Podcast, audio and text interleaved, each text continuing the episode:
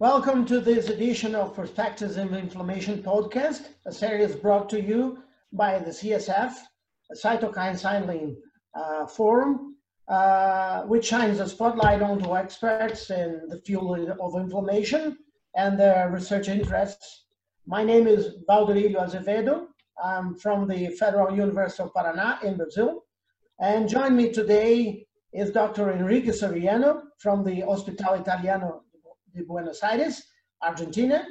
Welcome, Enrique Soriano. It's a pleasure to have you here, as you're a great friend. Uh, we have been working together for so many years. Yeah, thank you, Valderilio, and thank you for this invitation, and thank you, CSF, for inviting me to participate in this podcast. And well, it's a great pleasure to talk with you, Valderilio. Well, Enrique, uh, I know that you have been working at the Hospital Italiano, Buenos Aires, uh, now for about 30 years. It's a lot yeah. of time, right? 30 years. That, that talks about my age. I'm figuring out how old are you. I, I yeah, don't make any maths. Yeah, yeah. Can you tell us about the, the institution you work uh, and the clinical and research program there? A little bit about your interests. Yeah.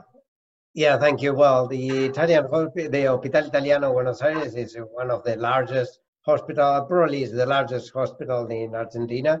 It's a private hospital, but it's a um, university hospital, so it has its own uh, university, uh, and um, it's a very large uh, with all these specialities. Uh, so um, uh, it's uh, around 700 uh, beds, and we, we see more uh, than 100,000 patients per month in the outpatient uh, clinic. So it's very large and is very well known. And uh, when you start in this hospital, I did my internal medicine residency here. It says that it has three pillars, and one is the uh, um, uh, assistance, so to see and to treat patients in the best way, uh, but the education and the research. So these, those are the three pillars here. So since I you start here, research and education are very important parts of uh, your your life here in the Italian hospital. So um, and that's something that always attract me. Yeah, uh, you're now, of course, the head of the rheumatology unity. I know that, but and uh, you are the chair of PANLAR. Uh, you're the chair of yeah. PANLAR, the president of PANLAR. Uh, and I, uh, I would like to discuss your current positions further, of course. But before I do, I would like to turn back uh, the clock a little to find out what first attracted you to, to the field of rheumatology. What what has motivated you at the beginning to become a rheumatologist? Yeah, when I finished my, uh, as most of us, many of us, I don't have any exposure to rheumatology during my uh, medical career. I studied at the Buenos Aires University. And uh, during my internal residency, um, I started seeing patients with rheumatic conditions, and that attracted me and also the head of the rheumatology um, unit at that time was uh, Dr. Catoggio, a very well-known uh, rheumatologist that has trained abroad and has a lot of interest in research. Uh, so that also attracted me. Uh, so when I finished my internal residency, uh, he offered me to stay as fellow.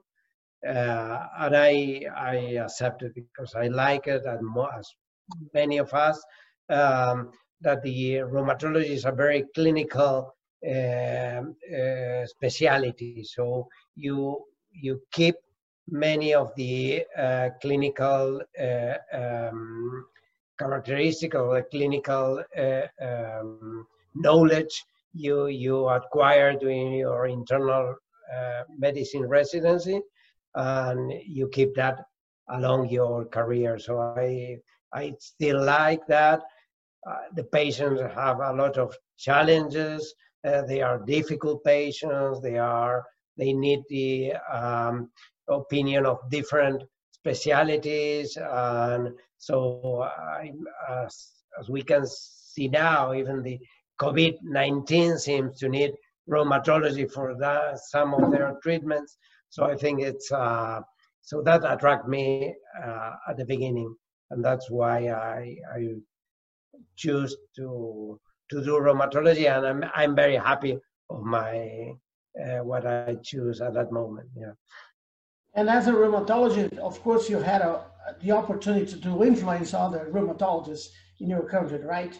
Some other young rheumatologists, uh, they yeah, we try to follow we, your career, you know, to follow. Uh, well, we have a, a large uh, um, fellowship here. We have nine uh, trainees here, nine fellows, and we have in these last 30 years we train a lot of, of, of rheumatology that are now spread uh, around Argentina and even from some other countries. So yeah, and, and the thing that we try to to uh, pass to them is this uh, enthusiasm for uh, the patient, their complex disease, and also to try to uh, do some research we mainly do clinical research, but the research for us is, is very, very important. Uh, looking, looking at your, uh, your uh, field of knowledge, I, I, you have a number of key areas of interest within, the, within rheumatology, including disease prevention, the role of ultrasound, ultrasound in prognosis and pathogenesis, especially in psoriatic arthritis also, in your review published last year titled Interventions on Modifiable Risk Factors for the Development of Psoriatic Arthritis, you discuss current evidence for interventions that have the potential to prevent psoriatic arthritis. That's very interesting. Uh, could you give an overview of the interventions of interest and which of the, these interventions you believe to be the most uh, promising for patients? Yeah, I think uh, the uh, one thing that I've been uh, thinking in the, oh, not only me, but a lot of other people is that, well, we are improving a lot in the treatment of our disease. We have new drugs, new, we know a lot about the cytokines um, involved. But at the end of the day, and, and I think it's more and more evident that um, many of our patients that are doing great, we can we are unable to stop the medication. So we are treating uh, the disease, but we are not stopping, we are not curing that. And I think that uh, some focus we should have is trying to prevent the development of this disease. And that's something I'm trying to get in more and more involved, how we can pick up this uh, patient before they develop the disease and if whether we can stop that. So that's but why I, I reviewed the, a little bit the literature there in psoriatic arthritis. And there are some things, not that many, but treating obesity, for example, is something that have been shown that can prevent uh, patients with psoriasis to develop psoriatic arthritis. And I think the fields that are coming now is whether treating the subclinical enthesitis will do some change or treating very aggressively, the psoriasis itself might prevent uh, development of psoriatic arthritis. In that sense, we are presenting a, uh, abstract in GRAPPA this year, showing that in our in a large cohort of patients with psoriasis treated with different uh, ways, topics versus uh, traditional DMARDs or biologics, those patients that were treated with biologic had a lower incidence of psoriatic arthritis. So I think that in some way, not only for psoriatic arthritis, for, but for many of the other diseases, I think that uh, to try to find biomarkers and try to prevent those patients to the development of the disease is the, the way to come, I think is the, what we should focus in the next uh, years and that's something I'm trying to do. And ultrasound plays some role there to detect subclinical enthesitis as well. So that's why we are also have a large group uh, doing ultrasound, and we are we have been doing some research related to the role of images and ultrasound in um, the uh, assessment and also the prevention of these diseases. So yeah, it's a field that I think it's it's very important. Yeah, you talked about obesity, obesity, the prevalence of obesity in psoriatic and also psoriasis patients is very high. Yeah, but the, you know, obesity by itself is an inflammatory, inflammatory status. But uh, in your opinion, uh, talking about other non-pharmacological interventions, what do you think it's can we uh, anticipate to the to the patients? Like the, for example, smoking. We have a lot of discussion about smoking. Is it a yeah. risk factor to psoriatic arthritis or is not? Well, it's. I think it, um, there are contradictory uh, results. Uh, some there are a couple of studies that show that it's a risk factor. There are those studies from Dafna Gladman that showing that it's a protective factor. So it's, it's quite difficult to say. I think that uh, probably uh, we usually uh, not only because of the disease, but also because of all the other uh, bad things related uh, associated with smoking, cardiovascular disease that is also a risk factor and is uh, increased in our patients with uh, inflammatory conditions. I think we try to encourage patients to stop smoking. So I think from the modifiable uh, things we can do mainly, well, try uh, to treat obesity, uh, stop smoking are, are two important ones. And, you know, the uh, stress on the uh, enthesitis and this uh, is also something that um, should be looked into. We, we didn't encourage people to stop doing exercise. We encourage them to do exercise, but perhaps if they had uh, contact exercise or very hard exercise, well, perhaps that's not as good. Uh, yeah.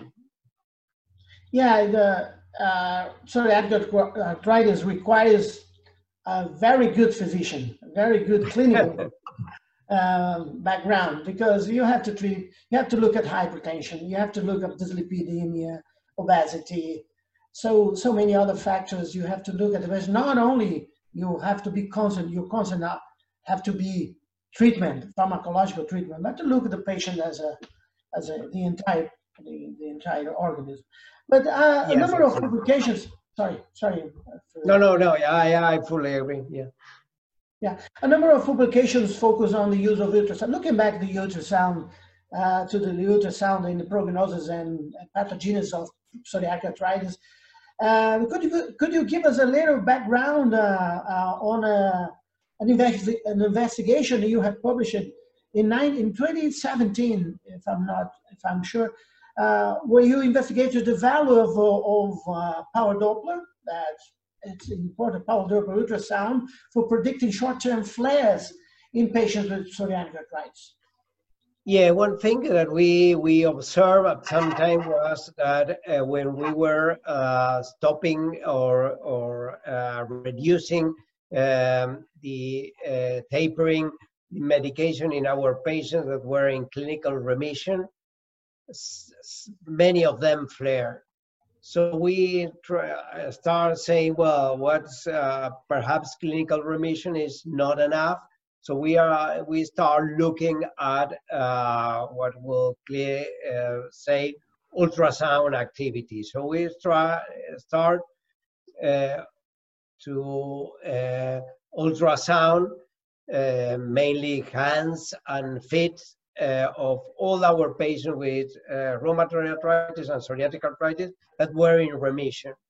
And we found that a high percentage of them, almost 40% of them, has still some uh, activity on the uh, ultrasound. So they were positive.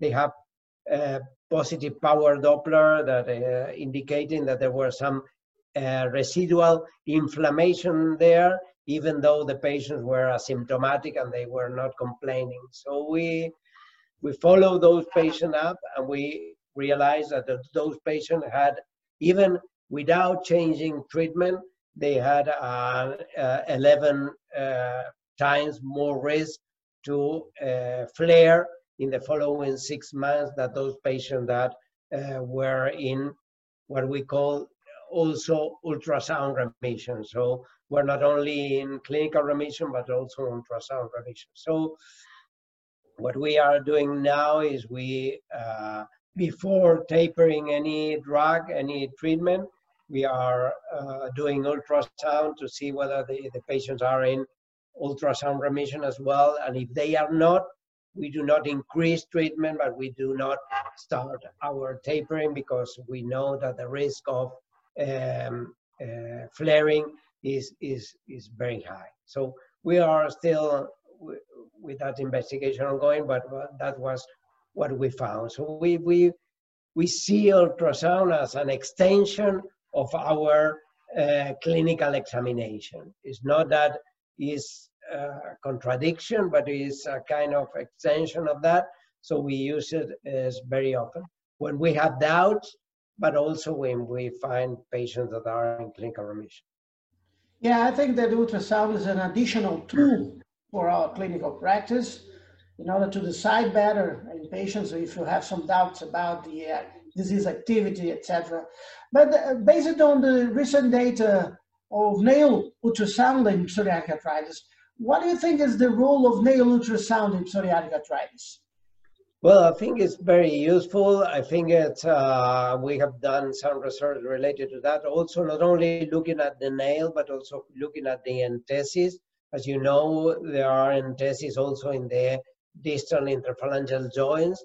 And we found that those patients that have uh, nail involvement, those fingers that have nail involvement, they have an increased uh, uh, prevalence of enthesitis in that uh, um, uh, extensor tendon in the in that finger. So I think that that's something that we want to follow up because that might be uh, one of the ways that the uh, inflammation initiates in this patient, and that might be the explanation why patients with psoriasis and nail involvement um, are at an increased risk of developing psoriatic arthritis. So I think that's um, something that is important, and also I think it's a useful tool to assess the response uh, very early uh, because you can see changes in the ultrasound before you see changes in the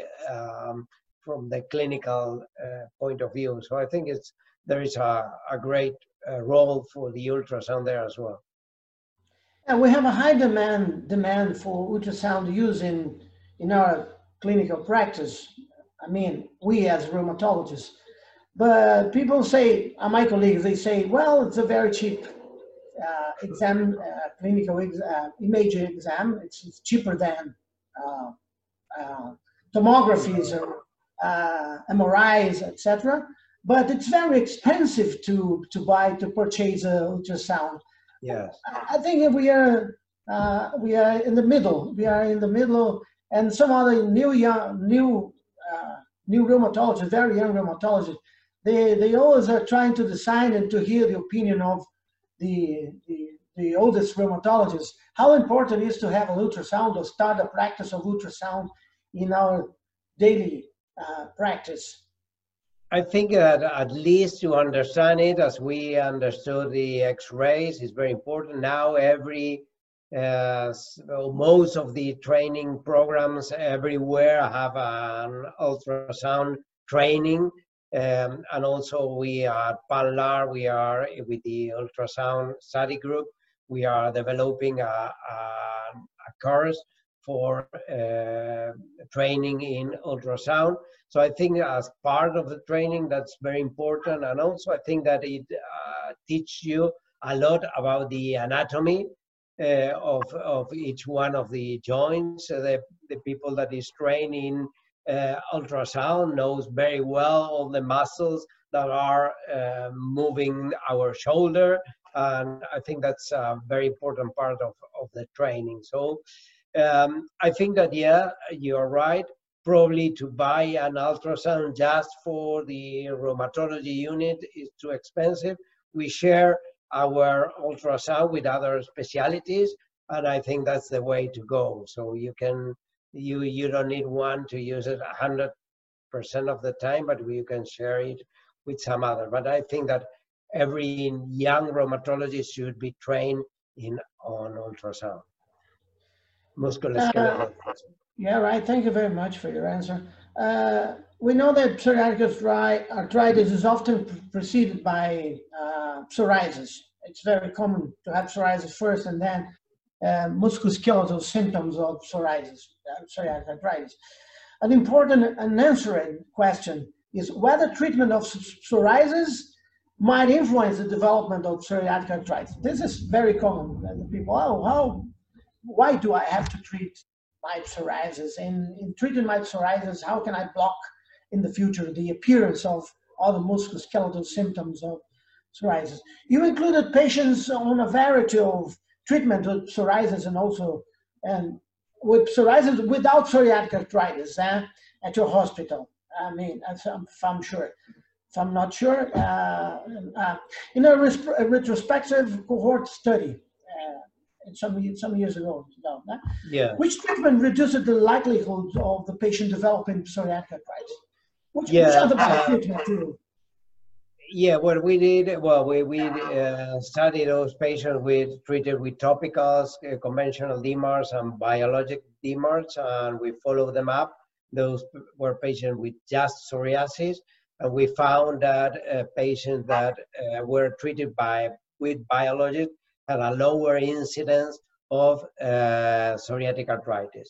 So I think there is no, there is only one other study that look at that, uh, but was an uncontrolled study. So this, um, I think that's something uh, encouraging, and I think it's important. But we'll probably will need more studies to real uh, to prove this because this is a retrospective cohort, and we know there are a lot of bias in this um, selection bias and some other uh, uh, important issues. So but I think that, uh, again, I was talking before, I think that is a way of uh, looking to different ways of stopping the disease to develop, not just treating it, not only treating it early, but uh, stopping it from developing. And I think it's the way to go in the near future. And I think that psoriasis is a great biomarker of psoriatic arthritis because most of the uh, will develop psoriasis first. And I think it's something that we should uh, look at and, and see how we can stop psoriatic arthritis from developing. That's exactly what I would like to hear from you. Um, where are we now, as you as a chair of PANLAR, where are we now, and how, how do you see things uh, unfolding the next 10 years uh, with new developments, uh, not only to treat patients, but also understanding the prognosis of certain rheumatic diseases. Uh, what are the challenges, in your opinion? What do we need to do uh, to move forward with the in the areas of like therapeutics and uh, and also with the uh, new strategies to to approach patients with rheumatic disease in general? Yeah, I think we have a lot of challenges. The first one is that uh, even though we know the important they are and um, the the um, the capacity that our um, rheumatic disease uh, produce, they are they know the they are not in the governments and the uh, big organizations agenda. So um, as, as, we were talking before, the, the governments do not pay much attention to them. The, nobody is trained during their medical school on rheumatic disease.